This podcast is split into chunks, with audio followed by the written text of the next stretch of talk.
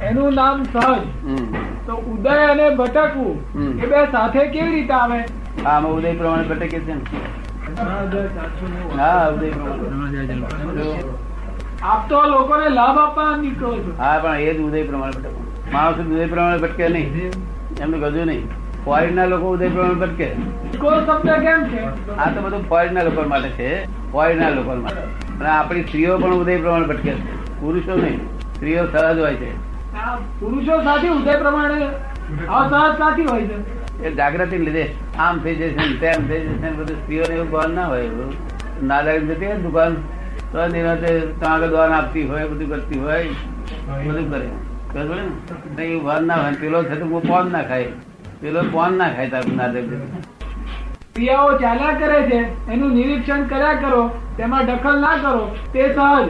જ્ઞાની માટે છે ને? જ્ઞાની માટે. પેલું સહજ જુદું અજ્ઞાન સહજ અને અજ્ઞાન એ કે છે આખું જગત ચાર પ્રકારના ભાવમાં રમે છે.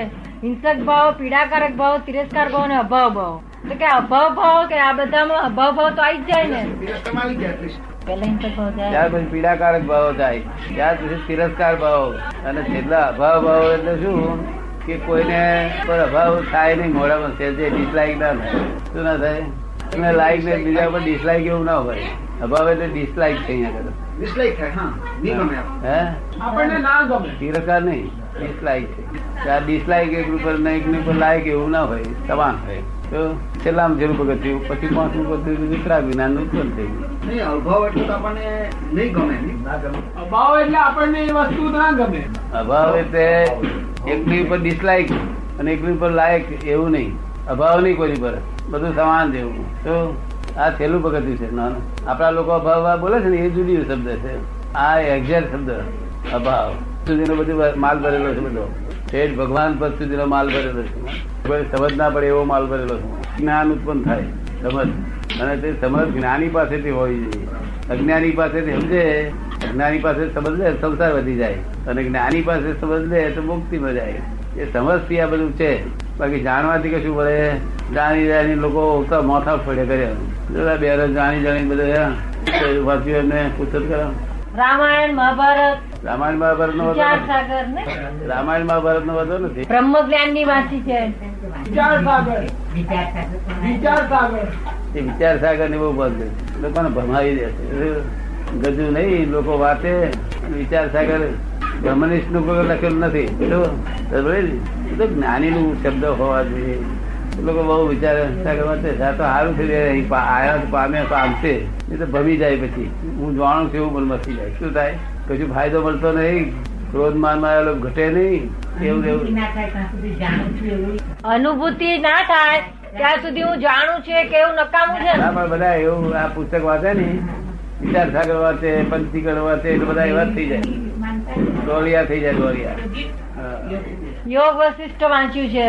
હા યોગ વશિષ્ઠ સારું.